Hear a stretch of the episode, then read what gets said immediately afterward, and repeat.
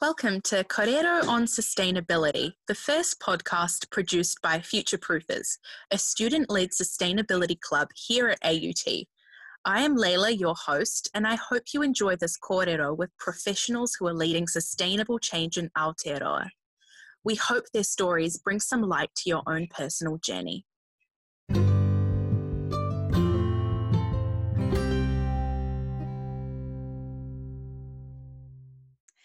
Kia ora everyone and welcome back to Kōrero on Sustainability. As a women-led club, we are happy to shed light on a topic that is commonly unaddressed but has severe implications on menstruation, mental health and the environment. Today, Emily Holdaway and Kimberly Shootman, the co-founders of the Good Fund, which is a non-profit that is giving menstruating people all over Aotearoa access to reusable period products. They will help us understand what period poverty is and how it contributes to economic, environmental, and health issues. As we were preparing for this episode, um, we reflected on our own experiences, and it was interesting to learn that despite the fact that we are all lucky enough to have access to period products, we carry the stigma of our first period. Why is menstruation such a taboo topic? And how is it preventing girls from having a positive relationship with their bodies? You want, you want to start? You can start. for me, for me, it's intergenerational. I think um, I was brought up. I'm 51, so I'm about three times you guys' age, and, um, and I was brought up in a very closed door house uh, where you didn't talk about anything like that. Mm-hmm. Uh, I was ashamed of my period up until yep. probably I started using a menstrual cup actually, and um, and I didn't talk about it to anybody, and I was ashamed of it. I was ashamed of it um, in in front of my boyfriends. I was ashamed to talk about it with my friends. Um, you didn't. I didn't know anybody at school that had their period. We just we just didn't talk about it. And the way I was told was I went to when I was 12, I went to a meeting um, at school with a whole lot of all the other girls of my age at high school, or 12, I think, intermediate. And um, we were stuck in a room and we were told about periods. My mother didn't even tell me. So that's how I learned about periods. So when I was 12, and I had no clue before that. So um, so for me it was a, a, um, my mother gave me a box of pads and said here you go you read the instructions and and she never talked to me about it again. Really so, um, yeah so for me i think that um, taboos um, are, you know like it's a generational thing and i think that in 10 years time that we will be out of a phase of taboo like within first world countries will be out of that phase of, of we're still in it though. Like i'm still i still suffer like I i'm not like that anymore because i talk about vaginas and periods all day. But i but i but i do think there's a whole lot of stigma um, still with people my age who have grown up with that with taboos and they still haven't been able to let them go. So mm. people like me and em and other people around new zealand who are talking about um, periods and and bodies and vaginas and cervixes and all the things, you know, they're like, and they feel mm-hmm. claustrophobic and they can't deal with it. But I think that you guys are from a generation that's going to come through and you're actually going to change all of that, you know. So it's us educating everyone else to make, you know, make a difference. And that's your job. Anyway, that's my now. Oh, awesome. Well, thanks for that. And Emily, do your thoughts reflect that, or did you have a different experience uh, very different. So I'm kind of in the middle. You guys, Kimberly, me, a slot in there. Um, and for me, growing up, it was a very nudity house. We actually had no doors in our house. Um, oh. I, I, grew up with four walls uh, and, and a roof, but inside our house there were no doors. The, the, the bathroom had a curtain and we had a long drop until I was 12 with no door. Um, and so bodies were very seen. Um, my best my best friend's mum used to do a lot of naked meditation under a banana palm, um, and when she had her period, she would free bleed. And I remember once we were uh, camping, and when I say camping, I mean we had a bivouac and a sleeping bag. And her period came and she just go into the river and wash it away. So it was very much open and talked about. But when I got my period, I was 15 which was quite late compared to a lot of people. I had no tits, I was just up and down. and I was really embarrassed about my own body even though body confidence and body talking was so open in, in the adults in my life. So I, I didn't tell my mum. I didn't tell my mum for, oh, probably close to a year that I even had my. um, I told my best friend's mum, and she kind of rifled through the the toilet thing and threw some pads at me and said, "There you go," um, which that and sex ed in class where basically we put condoms on bananas and we're showing mm-hmm. of STIs. Uh, what was about the the gist of it. Um, it wasn't it wasn't periods weren't talking about like yes with my best friend's mum they they were but they moved away and so I didn't have that knowledge base to ask anymore. Um, I sure as hell wasn't talking to my mum about it. And then even now I see, like, I was watching Superbad a couple of nights ago.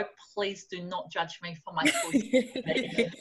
um, and there is an episode, there is a scene in Superbad where he is dancing with a chick, and then when he's finished dancing with her, there's blood on his jeans, um, because she's got her period. The first time I watched Superbad, I didn't even like register that scene, but watching it now with the mahi that we do, I just saw the way it was vilified, the way everyone treated it like, oh, gross, this is mm-hmm. disgusting. And I thought this is the message that's coming across through our media to teenagers, to young people, to everyone about what menstruation is. And I, I think that's really powerful. That plays a really big role in the messages that we have about our own body when everything mainstream, because Kimberly and I are just really small voices in a very big sphere, you know? And still the, the mainstream view on menstruation is that it's gross um, and and there's lots of places that's come from but the main we won't get into the main one i could rant about this for days but yeah. Yeah yeah, yeah. that's where it came from for me um, so I find it interesting that you both reflect on being embarrassed, having these negative emotions, but yet, like you said, you're talking about periods and vaginas and cervixes all the time. Um, so, what brought about that change uh, from being, you know, from sort of internalizing it, not wanting to talk about it, to sort of freely educating people um, about these things?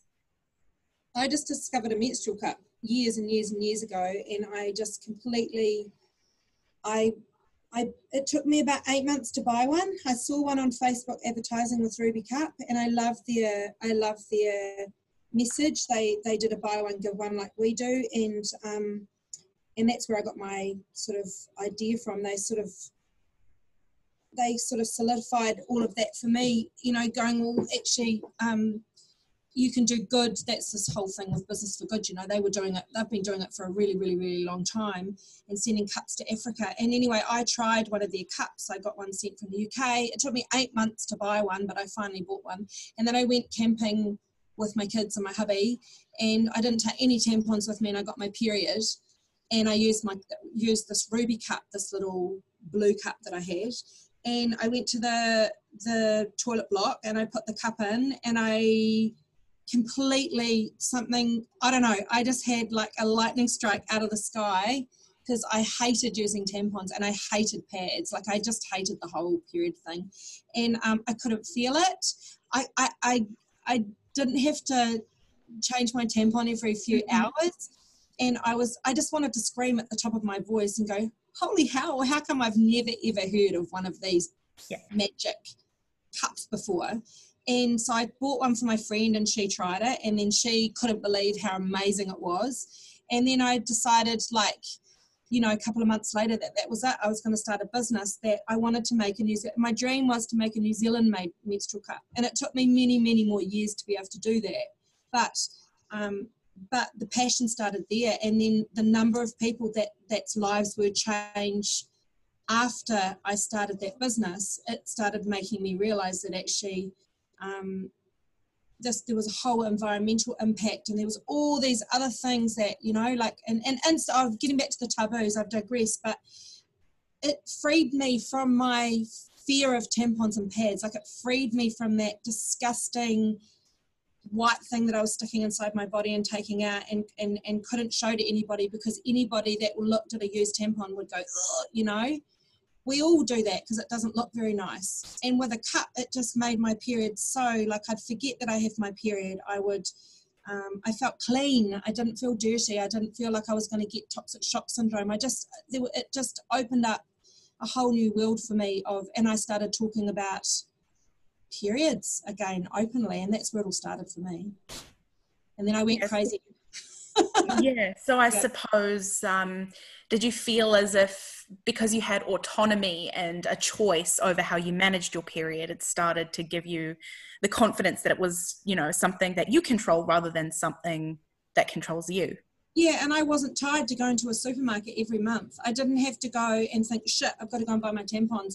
yeah, yeah and pay for those every month. I didn't, I, my cup was going to last me for 10 years. And I was like, holy shit, this is, there was all these things compounding themselves on top of my head.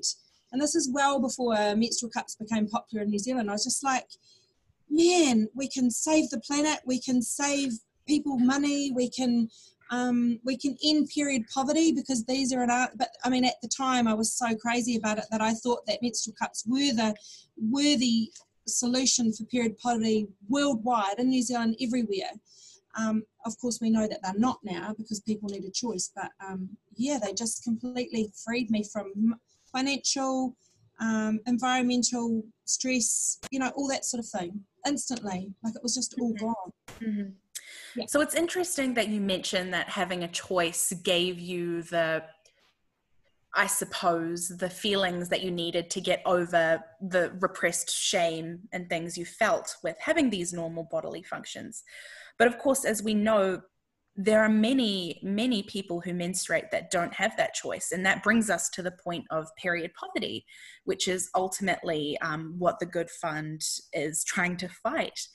Um, so could you could you ladies please explain a little bit about what period poverty means and um, its impact in Aotearoa in New Zealand?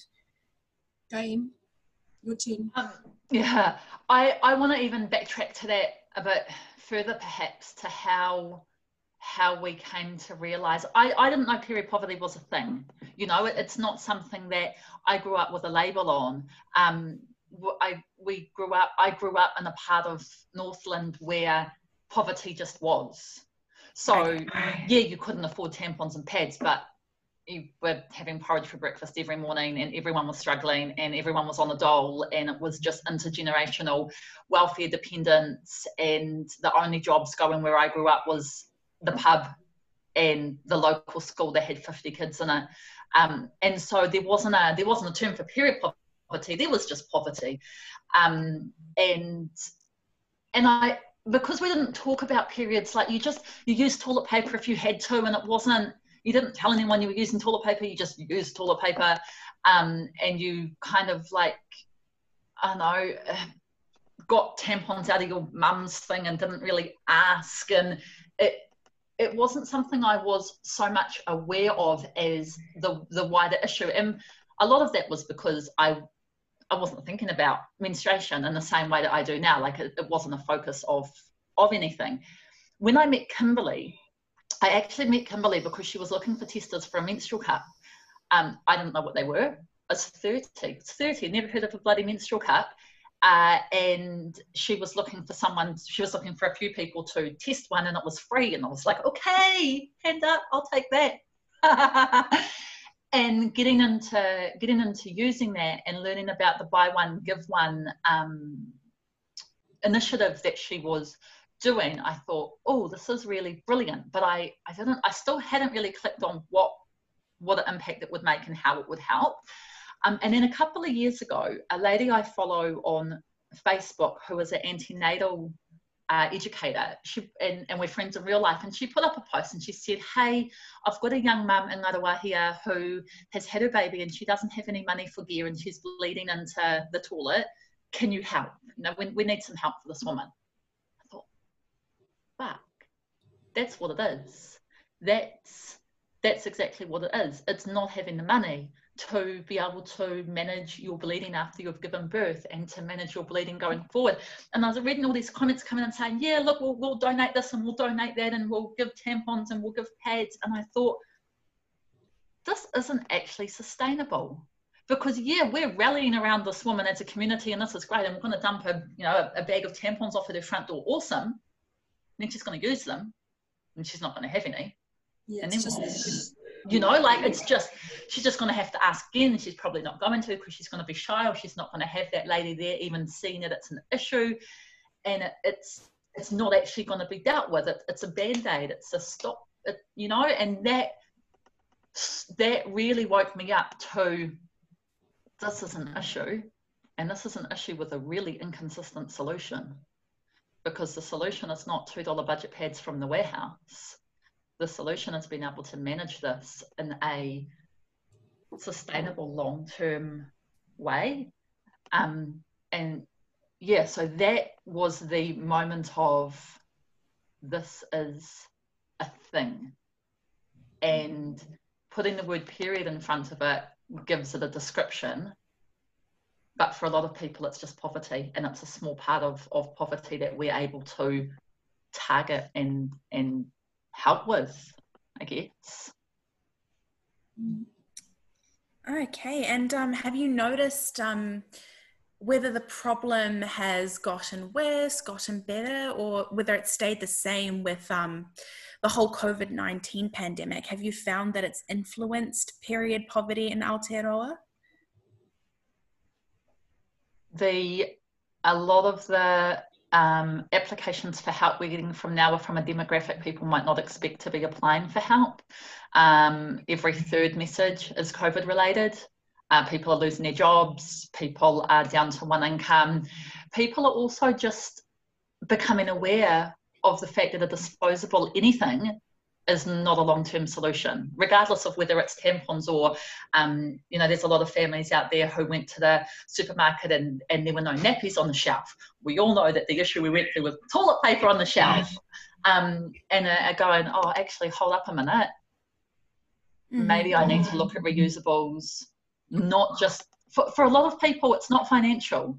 Um, it, it's it's a, a it's a convenient thing. It's it's that because we look at everything in such short term. So we look at buying a, a, a box of tampons um, as, as a short term. It is financial. I'm sorry, it is financial, but it's the long term benefits of that financial thing aren't seen by most people. We look at we can spend a little bit of money every now and again. Oh shit, I don't want to put out forty dollars or whatever, even though in the long term it's going to work out. We've been conditioned to just buy here and now and buy for convenience. And COVID has changed that thinking. COVID has people going, if I can only go to the supermarket every mm-hmm. three, mm-hmm. every two or three weeks, what are some things that I can buy once and then not have to buy again? Yeah, yeah, yeah. So it, it's it's really changed the way people look at using products, and within that has become a a big focus on periods. Yes. Um, so some of the applications we get aren't for period poverty per se, but just needing information. Like where, where do I start? Where do I go? What do I buy? Um, and then a lot of them are in, income affected by COVID for sure. Mm. So, what we really, one of the things that we really, really love about the Good Fund is that you do encourage reusables and that you do offer information to people who are wanting to make a more sustainable decision when it comes to managing their period. Um, but I was, you know, I was like uh, Kimberly, I think you said it was only a couple of years ago that I found out that reusables were even an option. And then that's when I got into using reusable pads and I, and I love them. I've never looked back. Um, but I do think that a lot of the reason people don't make the switch um, to a more sustainable option is because they just don't know what all their options are. Um, so would you would you guys care to elaborate on some of the different options there are for period management? I know you mentioned a cup. Um, what, what exactly is a cup and how does it work? And what are some other ways that people can. You go, lady. You're you're the you're the guru on this. Oh, there it is. I don't even have a mic up on my desk at the moment. I've got a. I've got a. I do. Oh, here I do. Here I go. it's cute little thing, isn't it? cups everywhere all the time. So a menstrual cup is a small silica or small um, device designed to use inside your body to collect your menstrual blood. It's as simple as that. Um, they are they are super comfortable. Um, well, some people don't find them comfortable, but they haven't got the right size, they haven't got the right cup. Um, some people can't use a cup. So it's just, you know, for someone who can use a cup, they're very comfortable. You forget you've got your period. Um, you can leave them in for longer periods of time, um, especially for heavy periods, they're fantastic because they hold two to three tampons worth of blood. So, um, you know, you can go and out and you can go to work and, and not have to go backwards and forwards from the toilet all morning um, or all afternoon. Um, you know, you can just keep going during the day. I mean, some people leave them in for 12 hours. We, we recommend eight hours, but I mean, I overnight would leave mine in overnight, which can be sometimes, you know, 10, 10 hours. So, um, and yeah, I mean, I just think they are revolutionary. I still even look at my cups now and I think, shoot, they're just the most incredible devices in the entire world. Like they are, um, yeah, they're just revolutionary. And, and they were created in the 1930s, and that's what completely wow. blows me away. Yep, is that someone thought it was going to be a really good money making idea to keep producing tampons and pads for women. So, um, and that menstrual cups were, you know, um, because they, you know, you buy one menstrual cup, you're not going to go back to that same shop and buy a menstrual cup. You know, people look for high volume um, products that will walk off the shelf and make them money. And tampons and pads do that because they're something that everybody needs, that everybody uses every month, and they are a high volume turnover product. This, hopefully, you would only need three, four in your lifetime. So um, they're not a high volume product. Um, but I think they are the way of the future. I mean, personally, um, I've done all the research. Menstrual cups are the single most sustainable period product management product in the world apart from free bleeding. Um, and, you know, compared to period underwear that maybe lasts 50 washes or two years and pads maybe five years, these will last and also cost you a lot less than any of those products. So I'm a huge advocate. Um, you know, the other, um, Em, you want to talk about pads and period underwear? Yeah, yeah. So, um, and uh, going back to Kimberly about menstrual cups, the problem is over the years. Uh, so one thing she said about selling is really, really interesting. Tampons and pads, you buy them all the time. So even if we look at that, you look at the money coming in, Tampax, Libra, all the ones that have the pretty ads on TV and the ads in the magazines, it's saturation, it's information saturation. You pick up your Dolly, your Cosmos, your Cleo, what's in there? Tampax, Libra Fleur, all the, that's all you see because when you're selling these, you're not making millions of dollars. So, so the, the menstrual cup companies just don't have the money behind them to saturate the teenage market. Because really, when we start bleeding as young people and it's getting younger and younger, what we start using is probably what we're just going to keep using for a very long time. So if the first thing you buy is Tampax, Tampax is happy because they've got your customership for the next 30 years. Right?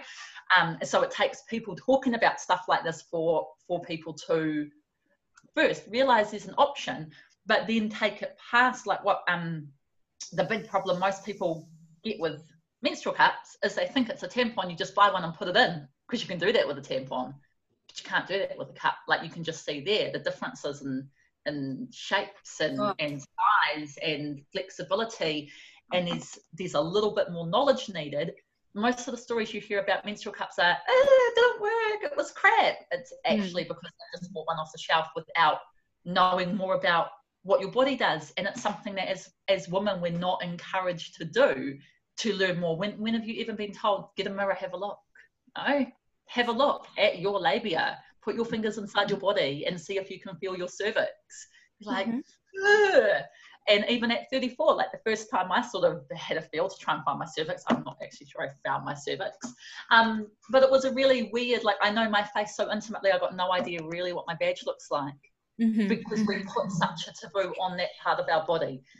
Uh, yeah, so period underwear, like a tampon, a, a period underwear has different levels of, of absorbency depending on how heavily you bleed. So you can get quite a thin one, and then you can get a much gruntier one that catches everything up the back. Mm-hmm. Um, it for some people, it completely depends on how heavily you bleed. They do not hold the same amount as a cup will hold. Um, for a lot of women, especially in those first couple of days when the bleeding is quite heavy, you might actually have to change your underwear.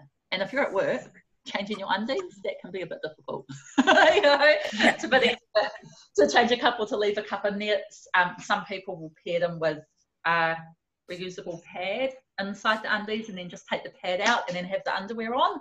So there's no one way to do it.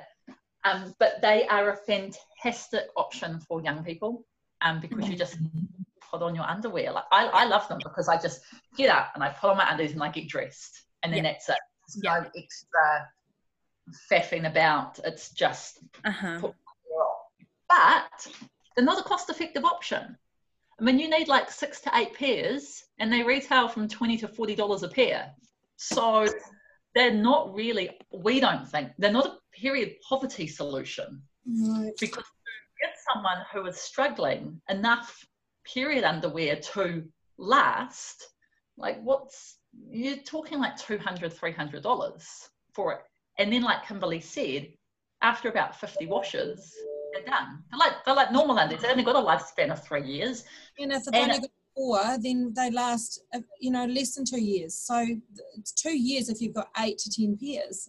But it's it's maybe one year if you've if you're only cycling for, for your whole period you know wear wash dry wear wash dry mm-hmm. um they're not and and then and then it's environmentally you're you're still at the end of that you're throwing away all of that every couple of years instead of that instead but that's definitely better for our bodies than um, than tampons and pads. And i think a really nice ease into reusables um, in, a, in a way some, some people find a menstrual cup quite uh, in your face because you're having to see the blood. I I find it fascinating, but for, for some people it's a little bit like, oh, I'm not ready for that level of connection to my body.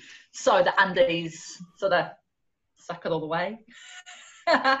they um, they do wick away the moisture, so you're not sitting there with blood in your underwear like you would if you free bled into underwear. They've got sort of the same technology that a, a pad does, in which it pulls it through, and then the the top layer stays touch dry and you know that they need changing because it will not wick away. So when you get to the stage where there's the blood is not absorbing into the underwear, then you're at capacity and you change them. Mm-hmm. Yeah. Mm-hmm. I um I find myself wearing them just during the day because they're comfy.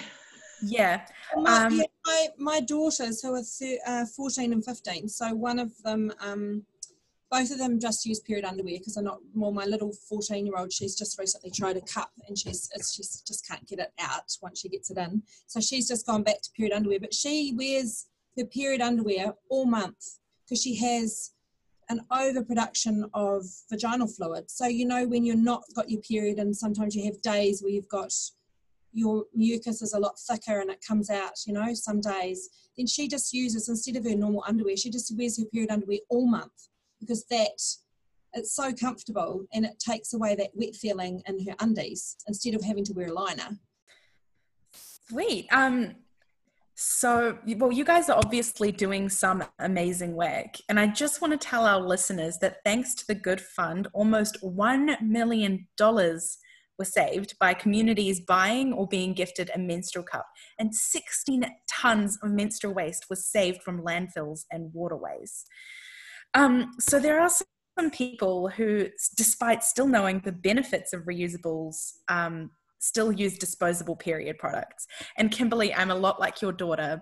I'm a huge fan of my reusables. To be honest, I use my reusable pads every day just because they feel so much more comfortable than just wearing undies.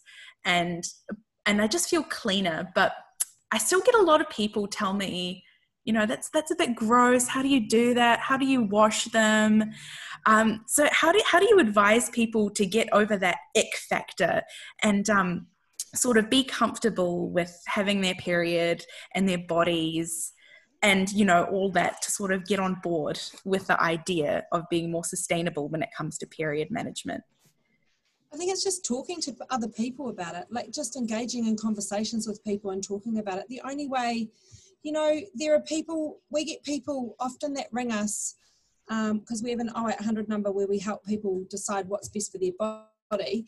And they ring us and they just, they just have ummed and ahed for months and months and months. They've thought, they've heard about it, they've talked to people about it, but they still have that, like you're saying, an ick factor of, oh, you know, like why would you why would you collect your menstrual fluid in a cup? Or why would you use reusable pads? Or why you know there's all these questions and why would you bleed into your underwear?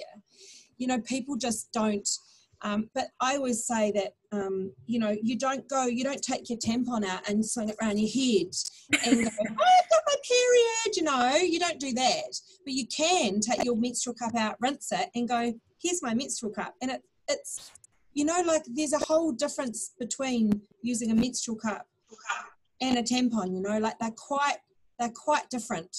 Um, and the ick factor to me is with tampons and pads because you actually have got the blood in there and you've got to throw it away and you've got to put it somewhere. And then you find out that it takes five to 800 years for that one item that you've, that single use that you've used once is going to take that long to, to break down um, in a landfill. And now, with landfills being sealed the way that they're sealed, they're actually leaving a legacy of menstrual waste for generations and generations. They'll open those landfills in a thousand years' time, and your one pad that you used once will still be there with blood on it. Mm. You know, it won't have broken down because it needs biodeg- things that need to be biodegrade need water and air, and we're not yeah. allowing things to biodegrade. And you know, you guys know all these things. So I just think you know, and and education is key to all of these products, and getting the education out there. I mean um, that is the hardest thing is, is knowledge. Knowledge is power. If you are armed with knowledge you're going to go out and you know exactly what you're going to buy you know? Mm-hmm. um, and normally it's word of mouth. Mm-hmm. it's it's a bigger issue than just thinking that period that reusable period products are gross. The issue is that we think the woman the, the female body is gross.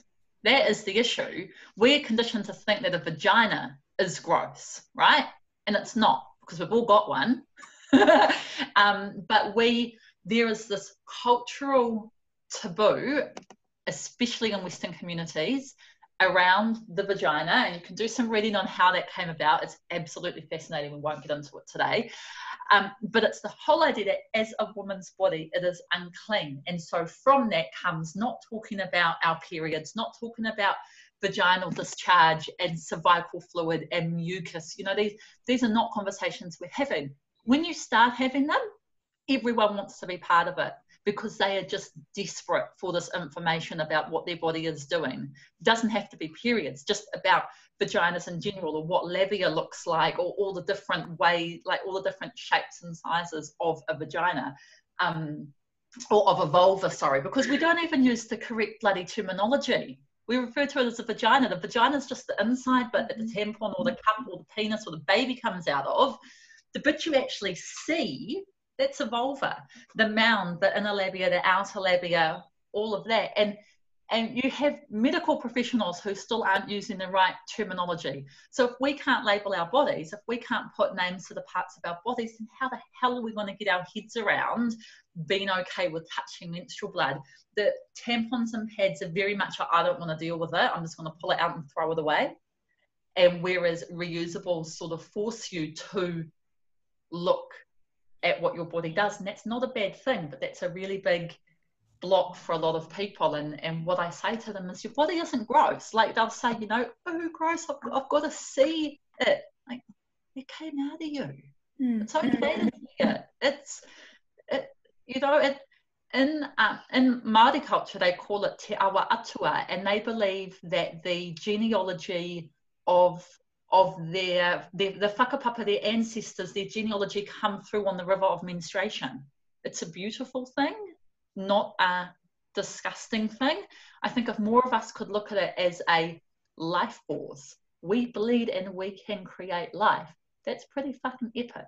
it is. It, it, it, really is. Instead of looking at it as something that is disgusting for throwing the rubbish bin each month, then it just makes sense to start using this uh, reusable products and to start honoring our body and, and what our body is doing when we menstruate and now, I mean, that's a whole nother issue that Kimberly and I are only dipping our feet into with the Good Fund because we are the ambulance at the bottom of the cliff trying to catch mm-hmm. everyone who's had years of conditioning to think their body is gross and have been ashamed because they're missing school and they're bleeding into their clothes. So where where they're offering this, what we need to be doing as a collective is lifting women up and being able to embrace what their body is doing, and then the conversations around periods just start happening anyway. Mm, mm. So well, once you start talking about it, it's a it's a floodgate. Like people just you know, when p- people ring us or we do group chats or whatever, people are just like their eyes are wide open and they want to talk about it. And they're enlightened because they've been dying for 20 years to be able to talk about it, some of these people. Nobody's ever talked to them about their body before, you know? Mm-hmm, mm-hmm, mm-hmm. So it seems that, uh, you know, the message I'm, I'm getting here is that there needs to be change at every level um, in order for you know, period poverty to be mitigated. Um, like Emily said, while you guys are absolutely awesome, you are an ambulance at the bottom of the hill. Um, so, what kind of changes do you think need to be made, you know, politically, uh, within the community, socially, in order for you know periods and the female body to be seen for what it is and for us to start overcoming the massive issue in Aotearoa that is period poverty? Where do you start eh kimberly? Where do you start? I mean from a practical point of view every single sex ed class and class in school should have reusables in the curriculum just hands down it shouldn't just be tampons and pads we should be teaching young people about cloth pads period underwear cups, free bleeding, throw all the options out there. Just make it a conversation. We have home ec classes. Why are we like in home ec class? We we sewed a stopgate for the draft under the door. Fuck that. Make cloth pads. Mm. something useful, even if they're just making them to donate to an organisation that helps women in need. Give give people that opportunity to to have those conversations and just make it something that's every day. Mm-hmm. So the education in the schools definitely that's I mean that catches more people than anything else is ever going to do. And the younger we start the conversations, the easier that they are to to have. But then I think as a one-to-one personal level, we need to look at ourselves. What is our language around bodies and menstruation? What are the means that we're sharing? What are we saying when we've got our periods? Are we there going, oh, I've got my period, it's so gross?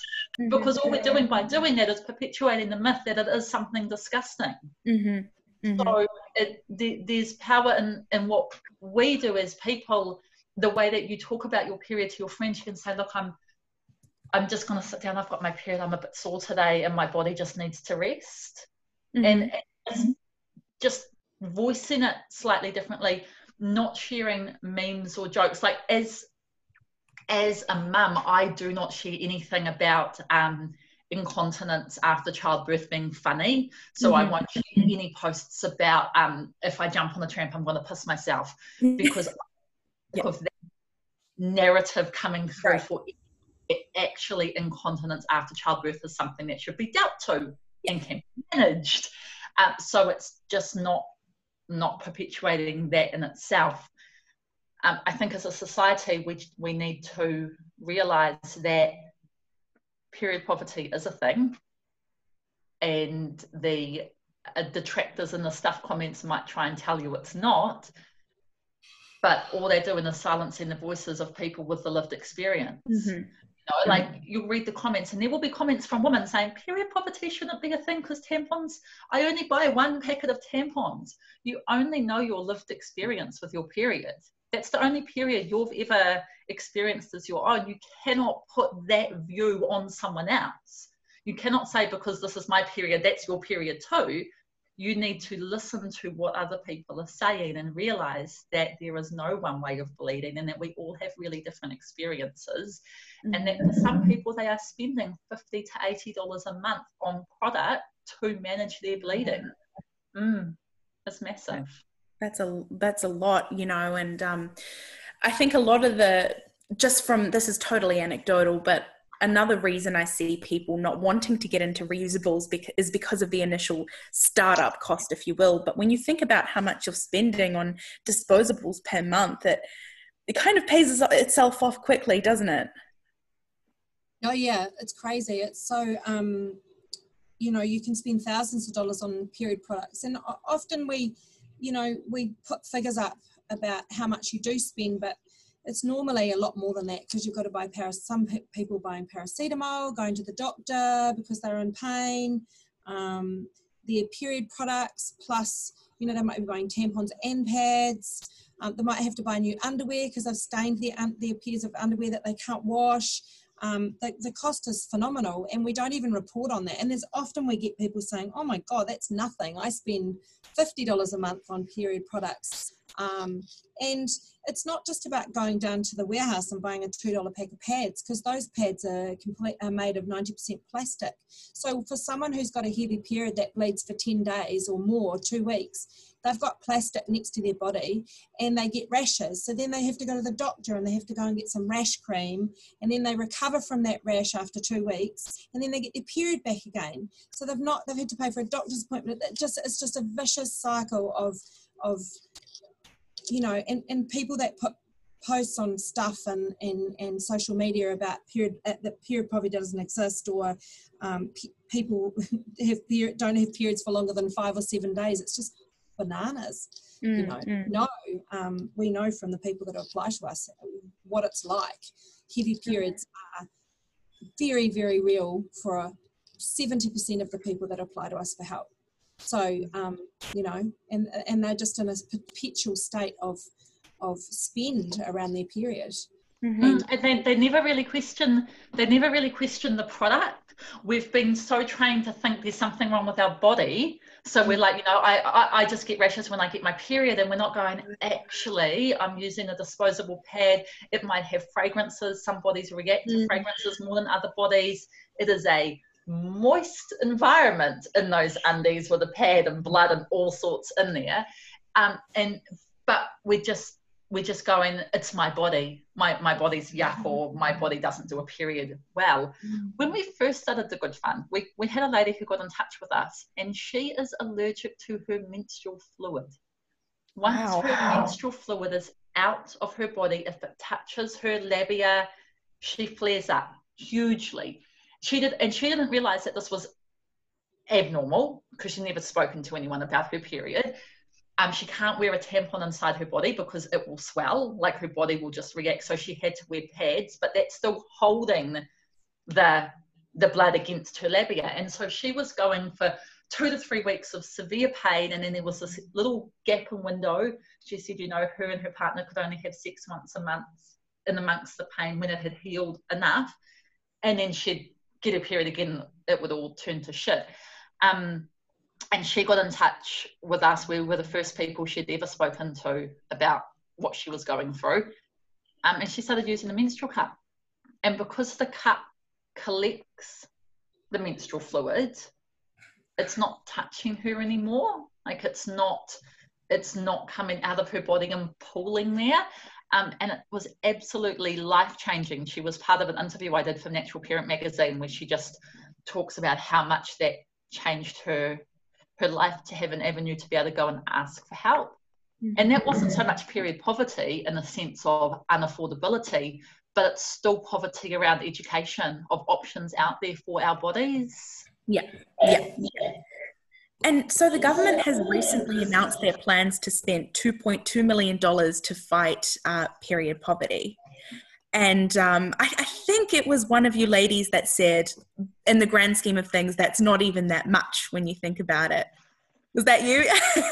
um, so I would really like to know um, sort of how this money is going to be allocated and why it's not the solution to this issue in Aotearoa you got the figures, Kimberly. You talk on this one as to how much it would actually cost to do something meaningful. Okay, so so this project that was that was instigated by um, a group of women up north.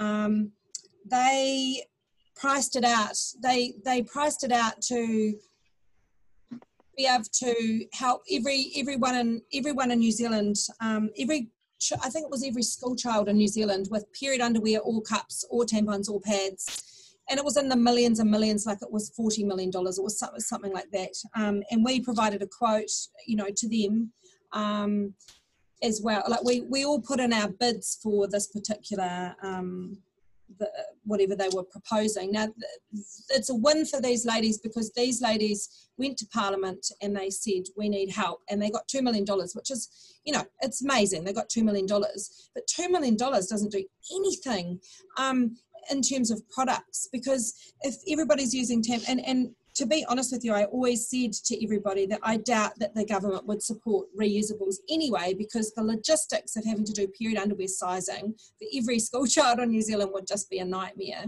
Um, menstrual cups, there'll be a lot of parents that would be wouldn't want their kids to be using menstrual cups at 12 or 13 14 it's just we don't even suggest that people use them until they're you know 15 16 so um, so really the only option to help is to provide disposables.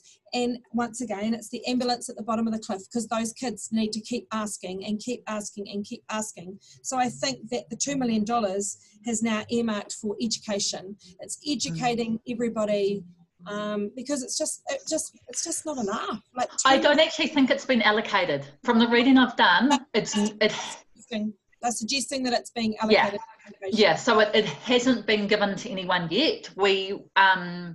Yeah. There are people already doing this mahi within schools. You've got like Nest Consulting who does um, work with menstrual education. You've got Kids Can who are there supporting um, children with you know warm clothing and stuff like that. So there are already people working within the space that I can see potentially being brought in to be part of this, but I don't think it's been allocated.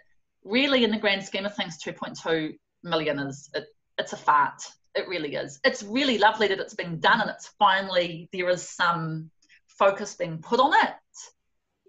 But like Kimberly said, it's probably more useful or can will stretch further being used on education than just buying disposable period products. It's um, just it's not enough. Like two point two million dollars. It's just it's almost like being um being offered something and winning a prize, and I know and if a, a, total example that we could use, but we can't talk about, um, is you get offered, you get told that you've won something, and it's like, oh my god, that's so amazing, and then you get told, actually, this is what it is, and it's actually nothing like like it sounds really amazing, but mm. then actually what you've been given is, it's it is amazing, but at the same time, it's it's really hard to explain. Like you you cannot you, you cannot do much with two $2.2 million.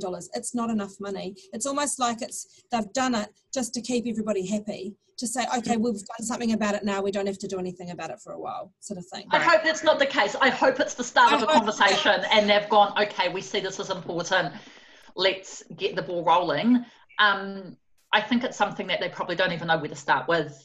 You know, it's been such a loud movement in the past couple of years that it's people are like, where, where do we start? Because as you guys can see it's not it, it's not a checkbox simplicity. Like where do you start? Do you start only in decile one schools? Are you saying there's not need in decile 10 schools? You know like it's a really difficult um, way of going what do we do with this? For me i'd like to see an upgrade in menstrual education across the board from mm-hmm. primary school let's start the conversation. We've got eight year olds who are being applied for on behalf of for period products. So waiting until form two or year eight, I think, I'm showing my age now, form two, um, to, to have this conversation. It's just too late. Uh, so yeah, I think that would make the biggest impact would be to mm-hmm. overhaul menstrual education and also to have the boys either part of it or if that's going to be too difficult for the girls to have the boys learn about periods with their sexual education like if, if, i don't know if they split the classes they used to when i was at school. Yeah. i think boys need to learn about periods too. Just like girls need to well boys don't have periods but it should it, it shouldn't be something that's just a, a woman thing. Like my son is four and he knows it's a menstrual cup for catching menstrual blood. And i want that knowledge just to be normal because these are boys who will become fathers or partners or brothers, and menstruation is going to be part of the life around them, and it should be something that they are aware of and isn't ick. Mm, mm.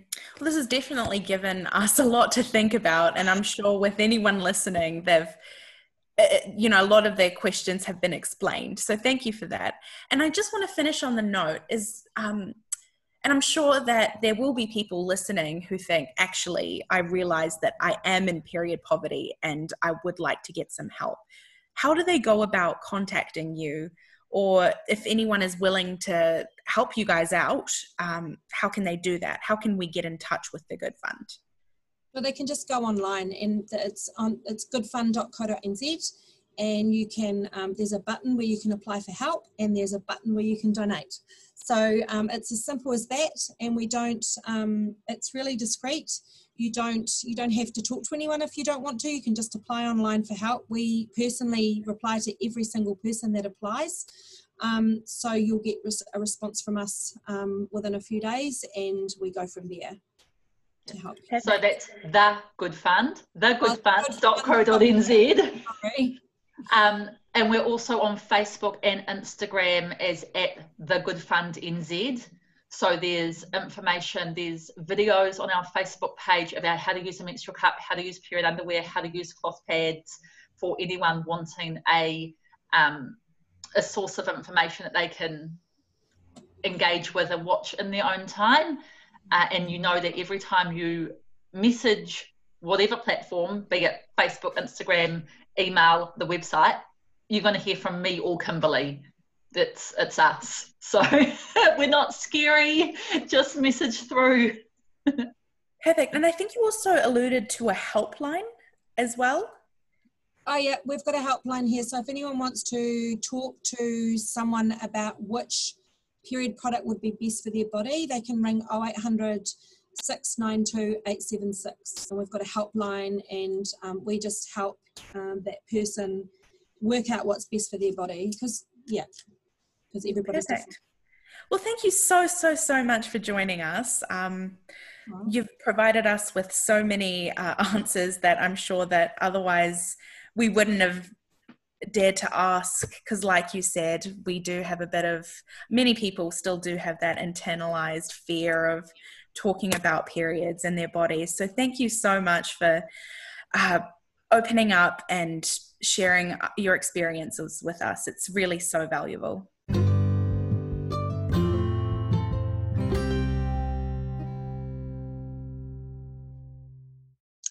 Thank you so much for tuning in to this episode of Kōrero on Sustainability. We hope this episode has given you resources to start addressing period poverty among your whānau. If you would like to support us, and please follow us on Instagram, Facebook, and LinkedIn. And remember, the more we talk about this topic, the faster we will normalize it. So make sure you share this episode with your loved ones.